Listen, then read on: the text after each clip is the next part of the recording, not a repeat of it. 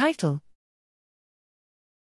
Impact of Immune Evasion, Waning and Boosting on Dynamics of Population Mixing Between a Vaccinated Majority and Unvaccinated Minority.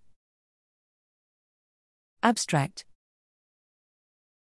Background. We previously demonstrated that when vaccines prevent infection, the dynamics of mixing between vaccinated and unvaccinated subpopulations is such that use of imperfect vaccines markedly decreases risk for vaccinated people and for the population overall. Risks to vaccinated people accrue disproportionately from contact with unvaccinated people.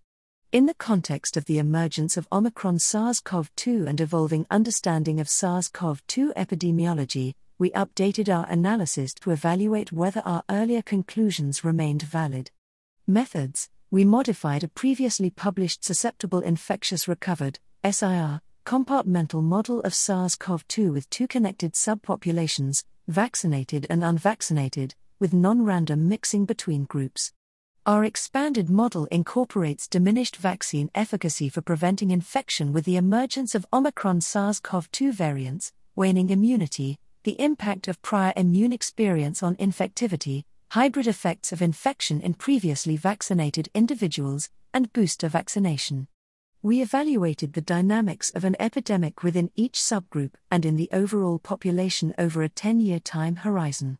Results Even with vaccine efficacy as low as 20%, and in the presence of waning immunity, the incidence of COVID 19 in the vaccinated subpopulation was lower than that among the unvaccinated population across the full 10 year time horizon.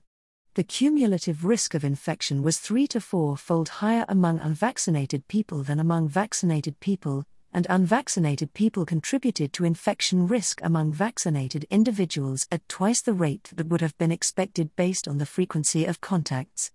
These findings were robust across a range of assumptions around the rate of waning immunity, the impact of hybrid immunity, frequency of boosting, and the impact of prior infection on infectivity in unvaccinated people.